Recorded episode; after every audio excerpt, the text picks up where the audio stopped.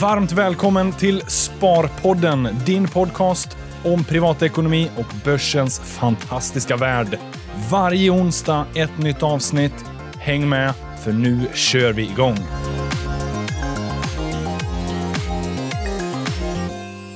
Välkomna till Sparpodden avsnitt 229 med mig, Eva Troin, Sverigechef på Nordnet. Och inte bara på bild med Sparpodden utan faktiskt med live idag. Äntligen! Men, ja, men sen har Ja. vi ju... Alex här, eh, också från Nordnet. Och så har vi ju dessutom... Jocke här. Ja. Jajamän. Och Wow. har idag fått stränga order om att hålla huvudet rakt. Så att det blir Det är tydligt. en stående order Ja, för jag dig. Men eh, vi, mig. vi repeterar den varje gång. Ja, Nej, kul att ha med dig igen Eva. Eh, Jättekul Det att var vara här. alldeles för länge sedan nu. Men du är ju med oss på bild. Ja. Så det är skönt ändå för Jag er lyssnare. jag är med er i bakgrunden. Ja. vad gör du nu för tiden? Varför hör du aldrig av dig? Ja, men det gör jag ju. Men nu är, vi ju, nu är det lite ny, nytag. Ja. Eh, vi sitter ju faktiskt i vår nya studio, Mm. på vårt nya kontor, Mm. vårt nya hem för Nordnet. Vi har flyttat. Det är Jag faktiskt skulle lite häftigt. påstå att det är lite så här borg. Är det inte som en lite borgkänsla? Det är vår borg. Ja, Vår, our castle. Jo, ja, men- verkligen. Det är lite sån känsla. Det ser nästan ut så utifrån också Ja, när det man det kommer. faktiskt. Det är Det är lite som en- mäktigt. mm. Vi har Ja, flyttat det är en till... tegelbyggnad och det är liksom, eh, finns en gammal aura i den. Mm. Gammal fabriksbyggnad faktiskt. Som industriromantiker så gillar jag det, måste jag säga. Det är Ja. kul. Ja, det... Ni skrattar, jag tycker sånt är kul. Och varför är du industriromantiker då? Ah, jag är gillar det- gamla Saker överlag? Jag vet att det låter så konstigt när man säger sånt, men om jag är ute och åker med familjen sådär, så kan, så kan jag stanna till och tvinga mina barn att kolla på gamla industribyggnader. Det låter så konstigt när man säger det, men de är faktiskt väldigt vackra, många av de här byggnaderna. I Stockholm finns det flera, man kan åka till Gasklockorna till exempel, eh, jättefint område. Um, hemma i Värmland finns det många nedlagda gamla bruk som man kan kika på. Ehm, och de är spännande från min bakgrund uh, förstås, eftersom jag kommer därifrån.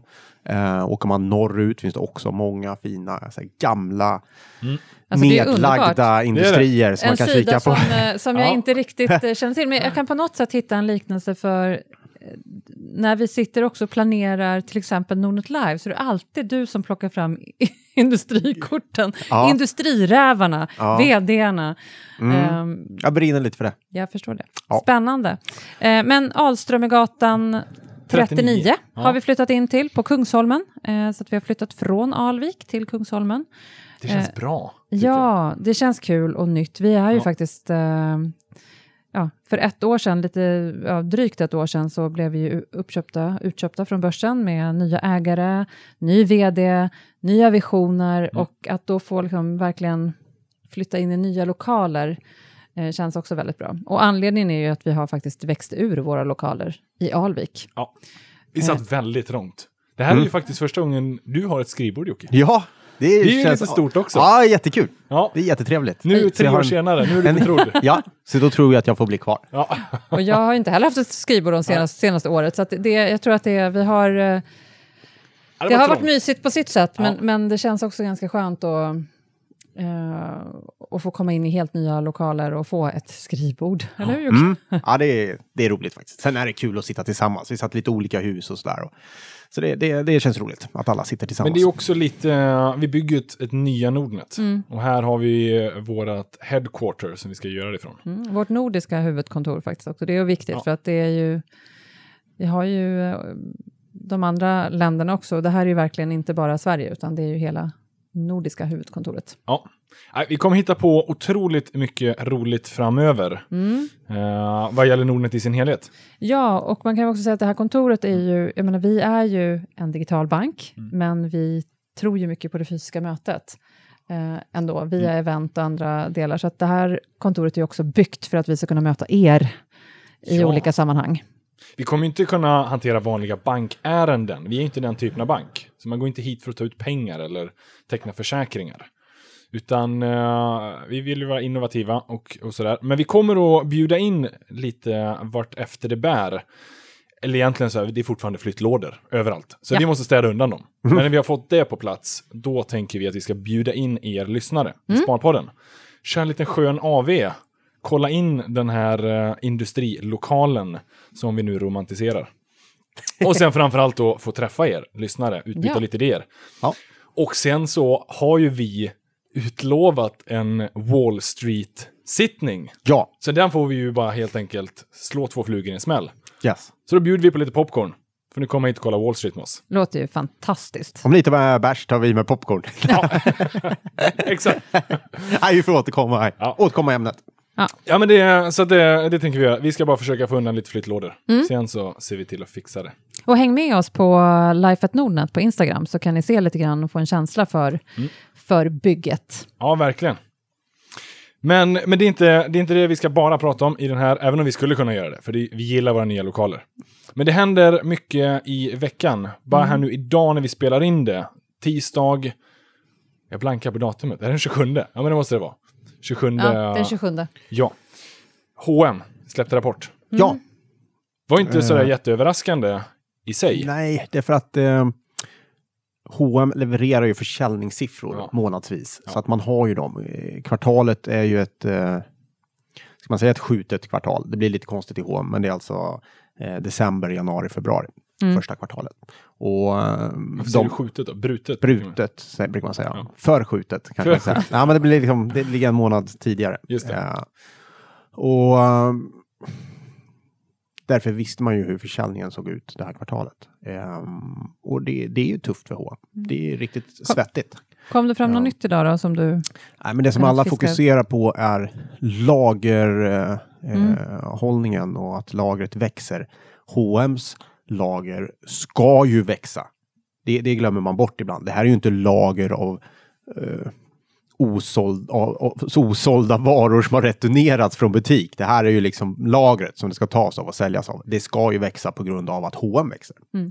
Så länge man Det är expanderar. redan så jävla Eh, stort. Absolut. Problemet är att det redan är ganska stort Ja. och att det växer lite för fort.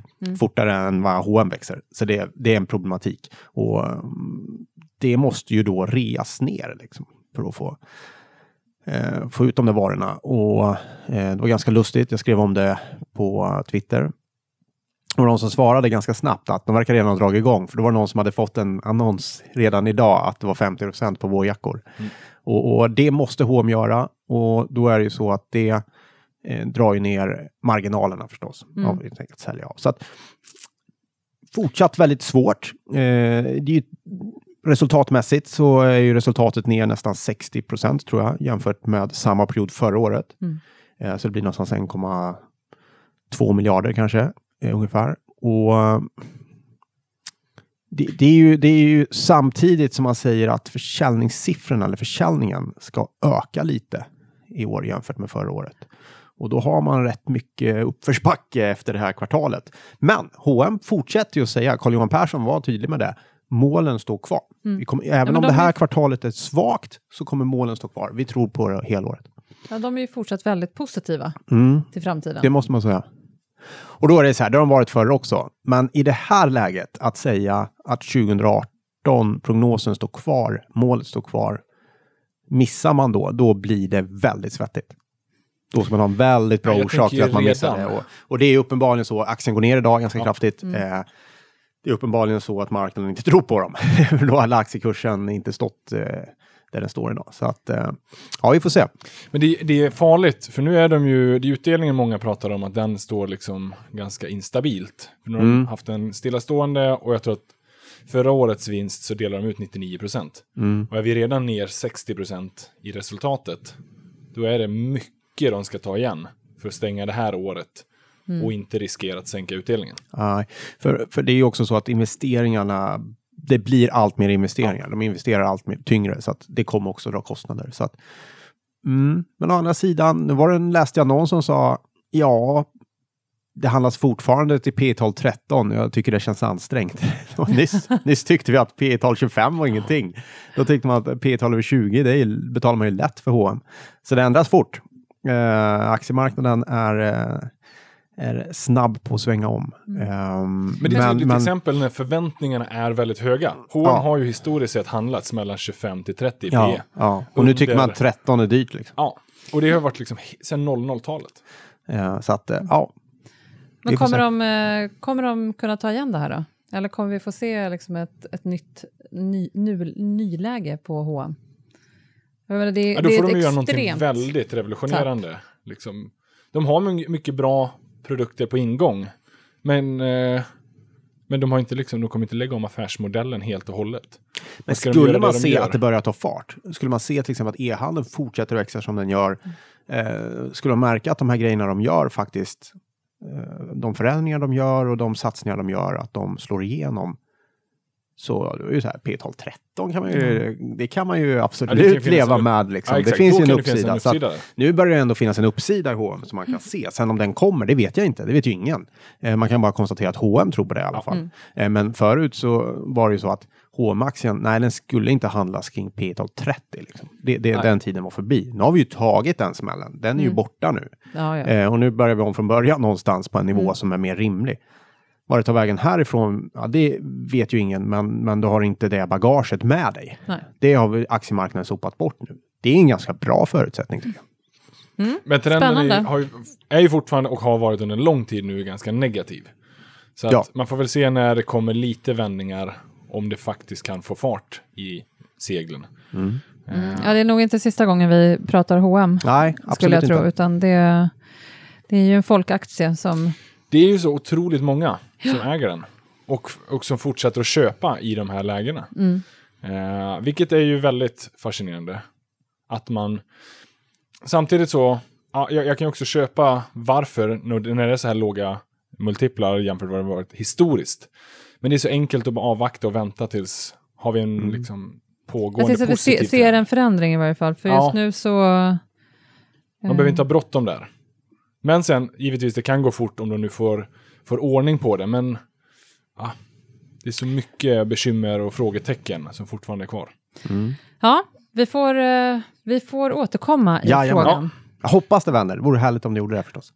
Men Så det har har vi sagt många gånger också. Ja, absolut. absolut. Sen har vi Spotify. Ja, Ja. det är en stor snackis. Nu Ja. är det ju nästa vecka som de noteras. Eh, tisdag, nej, tors, onsdag blir det nästa vecka.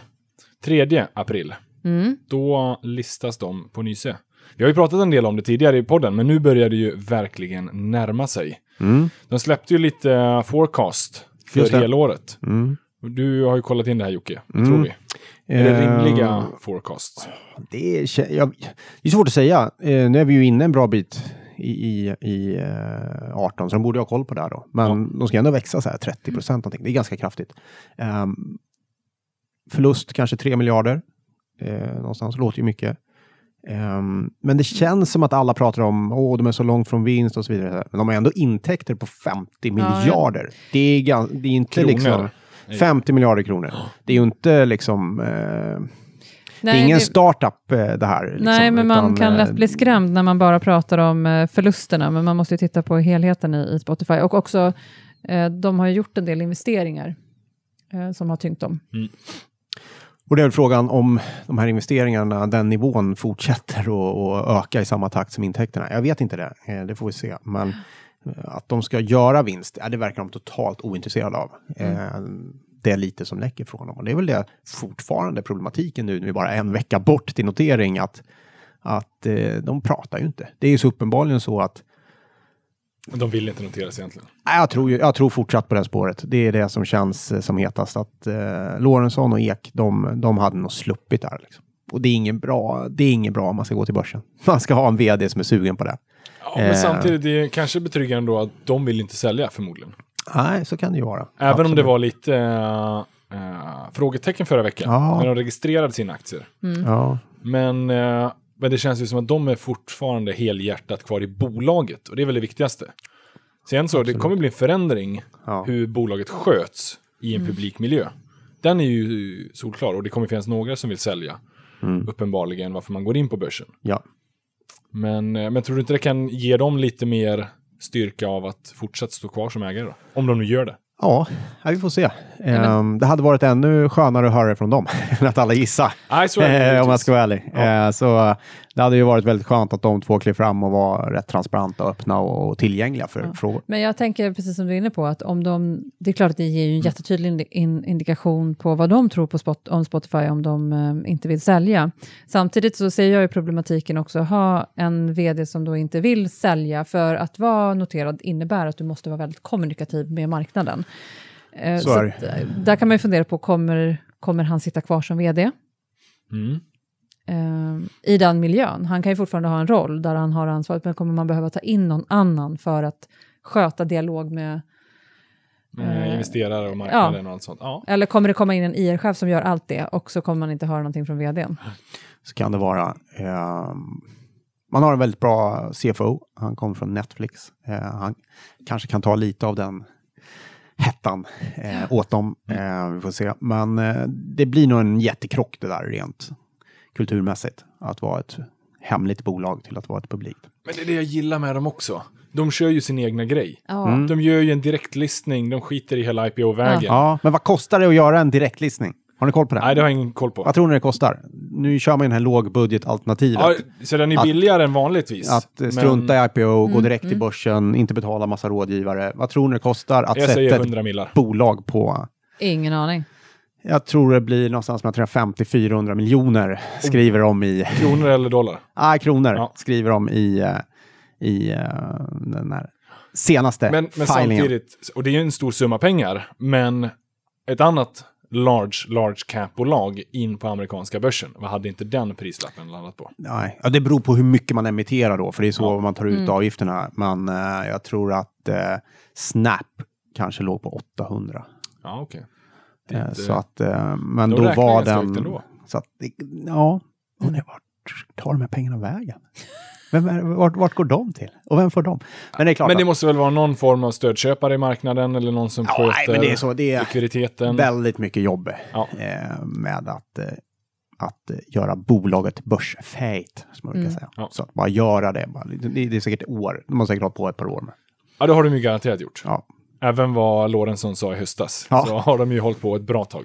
Ja, men det, det är väl ingenting de gick ut med då. Nej, Nej, han blåljög ju faktiskt i Sveriges Radio. Han fick frågan tre gånger. Pratade vi om det förra veckan? ja, podden? nej, jag tror du och jag bara pratade Ja, om okej. Ja, men då, han blåljög ju liksom. De frågade honom, men kommer ni till börsen? Nej, vi är inte intresserade av börsen. Mm. Eh, Det var i somras. Då måste ju den här processen redan varit igång. Det är klart att det var. Eh, Så att, eh, ja. Det beror lite på hur man menar. Stockholmsbörsen. Ja, ja, det. ja. Ja, det är ju faktiskt sant. Du kan ju vända den där frågan lite grann som du, som du Ja. vill.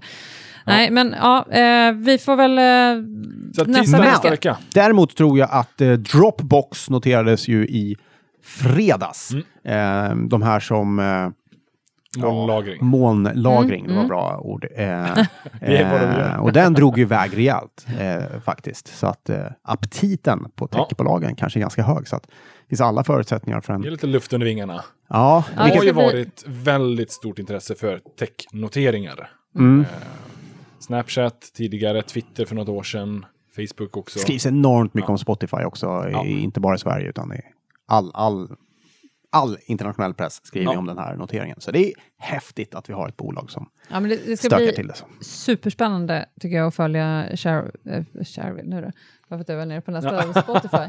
Ehm, framåt också, för att jag tror, ja, det är ju det som är lite spännande med mystiken i bolaget som det ändå är. Mm. Ja. Ehm, Och de är världsledare. ja, De är, de är sjukt duktiga på det de gör. kommer de börja göra egen musik? Ja, kanske. Kanske inte. Vi får se. Vi får se. Ja, men i vilket fall, vi, vi, kör, vi kommer ju köra en liten kampanj på Nordnet. Eh, Mm. Om man nu är nyfiken att investera i Spotify så kommer ju det att gå då från nästa vecka. Och då kommer vi köra lite courtagefritt Ja. på den handeln. Så håll ögonen öppna om Ja. ni är nyfikna på Spotify. Yes, så, ja, kolla in nordnet.se så kommer vi ha lite länkar till kampanjsida. Mm. Om man nu vill kliva på det här tech-tåget, Mm. kommer du Yes. göra det Jocke? Oj. Eh, All in i pensionen. nej, det här blir någon liten del i sådana fall. Men jag är ju jag är ju inte omöjlig för att ta på mig risk. Nej. Så är det ju. eh, det, det känner ni till, ni som Jajamän. lyssnar här i podden. Så att, Ja. ehm, ja, det, det finns väl lite utrymme för Spotify kanske. Jag har inte bestämt mig. Nej, Och jag tror inte jag kommer gå in första dagen sådär, utan jag vill nog se vad det tar vägen. Eh, och, Ja, du har fem dagar på dig att handla courtage. Ja. Courtagefritt. Ja. Eh, Gäller det hos personal? Man, jag tror inte man ska låta investeringsbesluten gå huruvida courtaget är lågt eller högt. Eh, så att, eh, ja. nej, vi får se. Jag kommer nog avvakta lite. Men det är inte omöjligt att Spotify dyker in. Dels där, därför att eh, visst, det, det är en, eh, det är ett intressant läge eh, för det här bolaget. Och, det är onekligen så jag älskar den här produkten. Jag använder den varje dag. Mm. och det, det är ju kul att äga sådana bolag. Det går inte att komma ifrån. Så att vi får se. Det kanske Ja. blir en liten. Jag, jag köper ju många. Jag köper alla mina bolag med hjärta, eh, inte bara och med en hel del smärta, men, men, men, men inte alltid med hjärna. Eh, utan, och, och Spotify är ett sånt bolag som eh, tilltalar mig. Eh, Jag, jag svarar snart åt honom, för jag tycker han börjar bli långrandig. Jag tror att Ja. han kommer investera. Det låter Ja, det så låter jag ska läsa mellan det. raderna. Men, men eh, svar, eh, min son har redan liksom, eh, sett till att han har pengar så Ja. att han kan investera i Spotify. Och jag eh, resonerar ju precis som Jocke med hjärta i det här fallet, så att det är klart att man vill ha en post Spotify i Ja. sin portfölj. Sen eh, huruvida, hur stor den kommer bli, det, det är inte säkert att den blir så stor Nej. initialt. Jag är ju en av de få svenskar som kanske inte har ett Spotify-konto. Men det är sant. Va? Ja, Inte ens nu reklamkonto. kom jag ut här i podden. Ja. Men hu- hur konsumerar du musik? Jag, eh, nej men dels så använder jag, Blandband. jag har bandspelare hemma som jag fortfarande kör.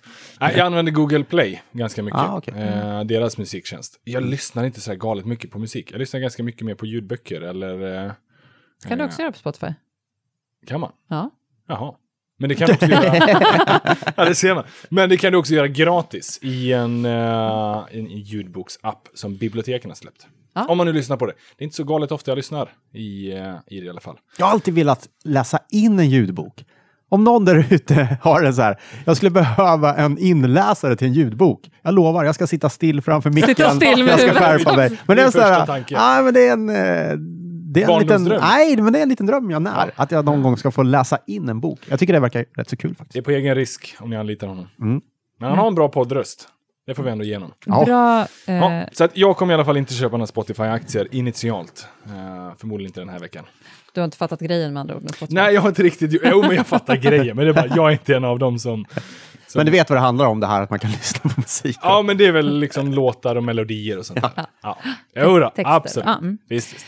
Ha, ska vi eh, gå vidare? Vi har ju fått massa frågor. Ja, vi får alltid mycket lyssnarfrågor, så det måste vi beta av Ja, ett gäng. vi eh, ser hur många vi hinner. Mm. Eh, ska vi börja från Shareville får vi ju faktiskt väldigt mycket frågor som är jättekul. Vi börjar från Cusack från uh, Shareville som har en nybörjarfråga. Undrar om det är värt att ha två investeringssparkonton, ett för utdelningsaktier och ett för tillväxtbolag man tror på. Eller spelar det ingen roll om man har allt på samma? Vad är för och nackdelarna med att ha fler konton? Alex? Ja, orden. Eh, egentligen så ska man, så här, skattemässigt spelar det ingen roll. Du kan ha hur många du vill, du kan ha allting på ett och samma. Det kommer inte kosta dig någonting mer och det kommer inte vara någon skatteskillnad. För det, det får aldrig kosta dig att ha ett investeringssparkonto. Ingen bank får ta ut en avgift. Det kostar vad du köper och säljer. Men däremot kan det av bekvämlighetsskäl vara skönt att separera. Kanske om man har ett pensionskonto eller om man nu kör lite stabila eller mer tillväxtaktier. Eh, den är eh, all fine. Det är ganska enkelt att öppna flera. Jag kan tycka att det är bra också om man vill följa utvecklingen på olika strategier. Ja, Eh, då kan det vara bra att öppna ett nytt. Jag själv, jag kör allting i samma. Eh, jag, bara, jag tycker att det är enklare för mig att ha en full överblick. Mm. Men någon annan som kanske vill köra lite olika strategier, då är det ju helt okej att ha lite fler konton. Mm. Och du kan även ha flera kapitalförsäkringar eller depåer också. Det, det gör ingenting. Nej, hos oss ska Ja, vi oss. tillägga. Ja. För hos andra kan det kosta pengar med framförallt kapitalförsäkringar. Ja. Men det går i princip överallt att ha flera. Ja. Eh, Och, och skattemässigt är det ingen skillnad. Nej. Så att det är helt rätt. Men ja, eh, om man nu känner att det är bekvämare att ha flera, så ha flera. Det är väl enklare svaret. Yes. Grymt! Rousseau. Mm. Eh, Rousseau säger någon som var med i, det var ju du som var med i franska pressen idag. Ja, Jo. jag är med i Le Figaro eh, idag. Stort. Ja. Så Jocke gick här och pratade franska Ja. tidigare med oss. ah, oj! Eh, ja, nu, Baguette. men det var inte det tror jag Rousseau tänkte på här, men eh, Rousseau heter han på, på Cherville. Eh, och undrar, skulle inte ni kunna ta upp hur en vanlig småsparare går tillväga för att köpa onoterade bolag? Kanske tips på alternativa marknadsplatser. Oh, också en bra fråga. Mm. Vi är ju generellt sett duktigast på noterade bolag. Det är det vi gör bäst. Sen så, onoterad, då behöver man ju först och främst ha klart för sig att det är ju mindre bolag. Och de är ju inte noterade, så det kommer vara mer begränsad handel. Eh, det finns ett gäng idag marknadsplatser som säljer onoterat. Men det är samma där, det finns ett gäng, flera olika. Uh, och då kommer vi attrahera lite olika typer av bolag.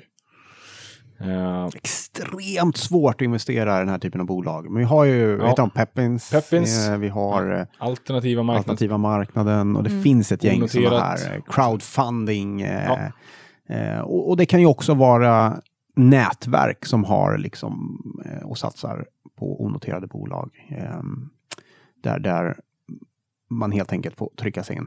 Men Man behöver förstå risken Ja. av att du kan bli sittande. Det kan vara ganska kraftiga kursfluktuationer innan det blir någonting av det. Så det är ju... Och det är inte säkert att det blir någonting av Nej. det. Det är väl också en viktig aspekt när du går in där. Men Verkligen. många som jag pratar med som har investerat i onoterade kan ju tycka att det är ganska kul för att man får engagera sig. Mm. Men då måste man vara villig att engagera sig och, och, och det kan ofta vara lite större summor man behöver gå in med. Ja, men det är två eh, gånger det funkar tror jag att gå in i den typen av bolag. Den ena är om du helt enkelt börjar bli en riktigt van investerare och beredd att lägga ner väldigt mycket tid. Ja. Då kan du börja gå ner i de här typen av bolag för du har nog mycket kunskap att förstå eh, i alla fall så du slipper de värsta minerna, vilket du måste kunna sortera bort. Eh, sen kommer du ändå alltid trampa fel ibland eh, och det måste du ta höjd för. Så att antingen är du en van, säker, trygg investerare som vet vad du ger dig in på och beredd att lägga ner tiden. Det andra gången det kan vara det är att du helt enkelt jobbar i en bransch eller är specialist i en bransch där det dyker upp intressanta alternativ. Där du helt enkelt kan värdera eh, kanske väldigt bra hur affärsidén och möjligheten och marknaden därför att du själv jobbar i den och har insyn och kanske förstår och har en kunskap som inte så många andra har.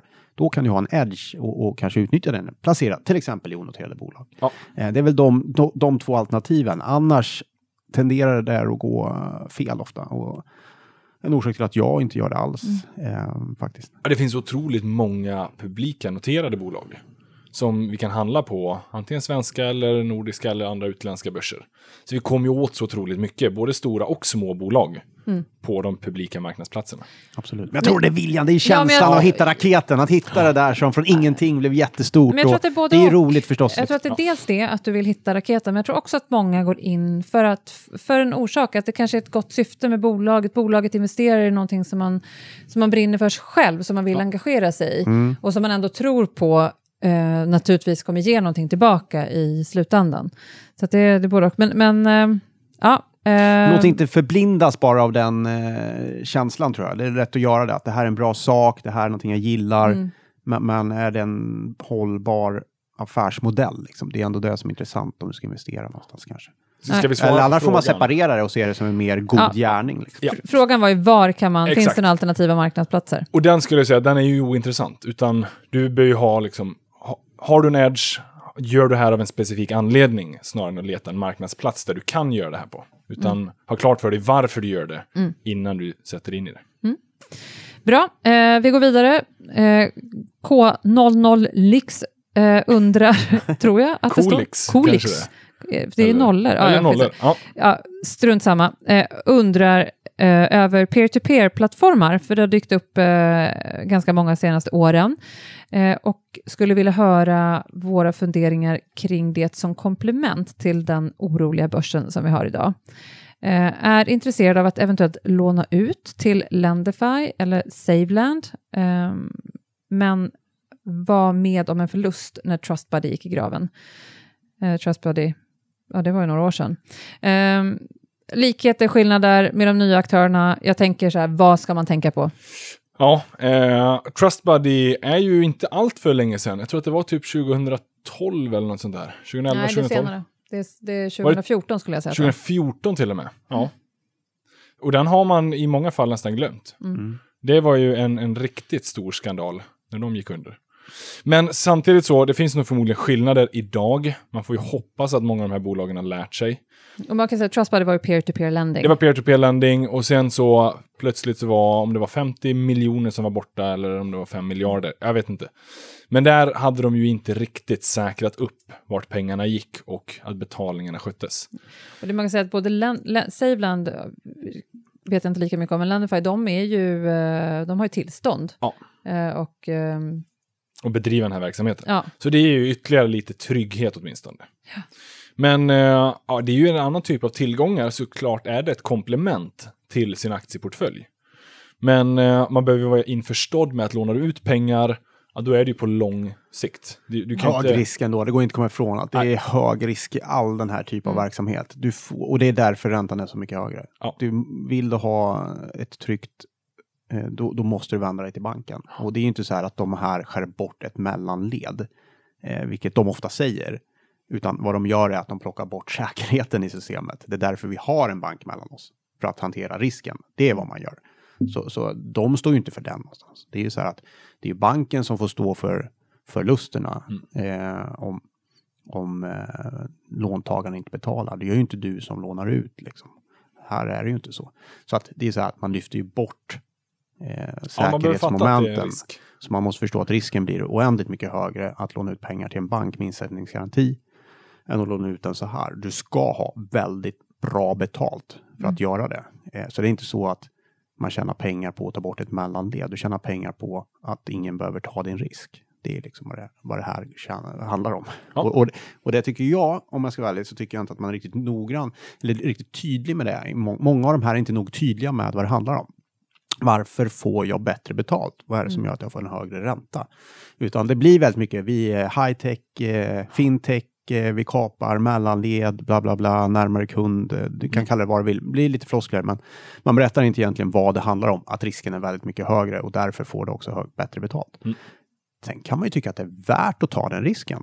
Om du nu, eh, det, så kan det ju vara. Men, men Ja, man ska ha klart för sig. Och att det är lån på längre sikt i vissa fall, så du sitter ju inbunden med pengarna. ja, Eh, men och, och som komplement åt aktieportföljen, ja, är börsen orolig och om det nu får sin tur att ekonomin blir orolig eh, och folk får lite betalningsproblem, ja, då kan ju det här smälla också. Så det finns ju ingenting som säger att det här är säkrare bara för att börsen skakar just nu. Utan Nej. man behöver vara införstådd med risken av att du lånar ut till andra människor. ja. Eh, Ricky Lee, Rickly 503, det var så roliga namn här på eh, Shareville. En annan aktör som har kommit upp är ju Enkla som har fått mycket uppmärksamhet i veckan. Som eh, pratar ju då om eh, bolån för 0,95 Det här är ju eh, otroligt. bundet i tre år. Det låter ju för bra för att vara sant kan man ju då tycka. Eh, det s- så är det då att de finansierar själva via obligationer eh, och eh, nettar cir cirka 0,3 procent. Eh, många frågor här, vad är riskerna med att flytta lånet? Eh, kan det vara svårt att byta bank efter tre år? Vad händer om deras affärsmodell går i stöpet? Etc, etc. Jag tänker vi kanske kan lyfta upp den här frågan på, försöka svara på allt det här. Eh, Vad säger ni om eh, fenomenet enkla? Först och främst fick ju otroligt mycket uppmärksamhet Mm. eh, av att lansera ett bolån på 0,95 som är bundet i tre år. Det är ju det är väldigt, väldigt låg ränta, så det Mm. är klart att det är många som initialt lockas av det. Eh, men då kanske man också missar de initiala stora skillnaderna. Först och främst det som är det absolut uppenbarligaste här, Enkla är ju inte en bank. Nej. Och det är en stor och vital skillnad från där du har ditt bolån i dagsläget. Mm. Det Eh, hänger lite på det du precis pratade om Jocke. Mm. Men det, det är helt korrekt. Ja, så, så nej, vad som händer efter tre år, det är ju ingen som har en aning. Med ditt lån. Nej, deras tanke är förstås att rulla vidare en ny obligations... eh, Att det här ska rulla vidare. Det är klart, de vill ju bygga upp en, en stock här som de Ja. kan tjäna pengar på. Men eh, problemet är ju vad händer med just ditt lån om du till exempel skulle råka vara arbetslös Mm. eh, vid det här tillfället eh, och så vidare. Här tar ju banken ett ganska stort ansvar för att rulla vidare lånen eh, och det är lagstiftat också att bankerna måste ta ett stort ansvar även bland de kunder som hamnar i, eh, i problem. De har den här samhällsviktiga funktionen så att de ja, måste ta och hand den, om. eh, Den, den, är har man ju, den har man ju enklas ord på, på, på deras hemsida. Typ. Det är ju inte så mycket mer. Så att den är ju svår. Den är ju svår och det är en risk man tar och det kanske gör att man ska vara bara det gör väl att man kanske ska vara lite försiktig då. Ja, men- Man ska i alla fall se till att man har en rätt stark ekonomi med sig om man ska välja det här lånet. Mm. Så skulle jag säga. Så att du Ja, kan... men det är väldigt lockande. Alltså, få binda det på 0,95. Mm. Vad förstår jag det som så var det ingen begränsning i belåningsgrad. Det är väl 85 procent Mm. som är liksom lagkravet. Var det ens amortering på det här lånet? Det är ju lagstadgat också. Ja, men de, frågan är om inte de kom undan det där på något sätt. Jo, men, men, eh, det verkar som Finansinspektionen vill Ja, den måste Täppa de täppa till till, den, i alla ja. fall. För det var i alla fall initialt också, Ja. att så här, det här är amorteringsfritt. Mm, men det, Då, då börjar det bli väldigt, väldigt för bra för att vara sant. ja, det var där jag... Ja. jag, ty, jag alltså grejen är att, att, att det kommer... Någonstans så kan man ju säga så här, det här är ju nästa område att demokratiseras. Så är det ju. Vi har pratat Mm. liksom, aktiehandel, fonder. Pension vi pratar, ska snart... pre- precis. Bolånen har ju varit lite skyddad verkstad. Det har varit storbankernas kassakor. Mm. Kossor? Kor? Mm. Eh, eh, det är klart att det här är ett område vi måste in och liksom göra Mm. mer konsumentvänligt. Eh, men det är ändå en av de största investeringarna som gemene man gör i sitt liv.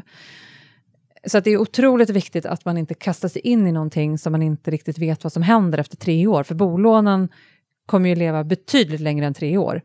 De har man ju de flesta med sig resten av livet. Eh, Så jag själv, jag, jag tycker det är superkul. Alltså jag tror att det, det, här, det kommer komma så mycket mer av det här. Vi hörde ju direkt Collector gick ut och också sa att det, och jag menar, det här, det kommer komma mer på det här området. Och det är ju bra förstås. Ja, det är, det är jättebra, jättebra. därför att eh, marginalerna på bolån är historiskt höga. Så att, Ja, men, men man eh, måste göra det här på är en ett sätt... prispressare på riktigt. Men, eh, mm. Vi får se om På de kommer, villkor vi får se om de kommer starta överhuvudtaget. Ja, det är Så också intressant. Därför att, eh, nämnde vi det här med kapitaltäckning? Det kanske vi inte gjorde va? Nej. Nej, och Nej, det är så här, att de har ju ingen kapitaltäckning alls. Banken har ju ganska... Staten sätter ju allt högre krav på bankerna att eh, ha en buffert. Mm. Eh, Enkla har ju ingen kapitaltäckning. Man säger sig inte behöva det. De bara skickar Och ut de här beskriv lite grann, vad innebär kapitaltäckning? Ja, det innebär ju helt enkelt att banken ska se till att det finns kapital för att ta till exempel lån som eh, hamnar i nöd, där man helt enkelt får skriva av lånen. Eh, och banken ska ta den kostnaden och så här. Eh, så att, mm, det... Det sticker i ögonen på banken. Ja, det tror jag. Jag tror man blir rätt förbannad faktiskt. Ja. Eh, Men jag tror, undrar om det var SBAB som var ute och sa att vi, då kommer vi också kolla om man kan göra en liknande lösning. Mm. Och det, det håller ju inte. Eh, utan då kommer Finansinspektionen eh, agera på det och då får vi se hur det blir. Men det kan vara så att den här affärsmodellen helt enkelt skjuts ner. Eh, och det är ju samtidigt tråkigt då med tanke på att vi behöver konkurrensen. Men, men det är inte så lätt att eh, Ja, det är svårt att, Att, vara eh, först ut, hantera men det, bolån. det, Det är fanns starkt stort- av dem. Ja. det, är att ett, det, eh, liksom. det, det är ändå ett... eh, Och det, det är ett stort, stort ansvar att låna ut pengar till människors hem. Det, det, Ja, du, du kan ta två stora... De två största åtaganden du kan ta som finansiell institution, det är att låna ut pengar till privatpersoners hem och det är att ta hand om deras pension. Mm. Det är liksom de två största åtagandena du kan göra. Och då, då kan man inte ta för lätt på det. Eh, det finns...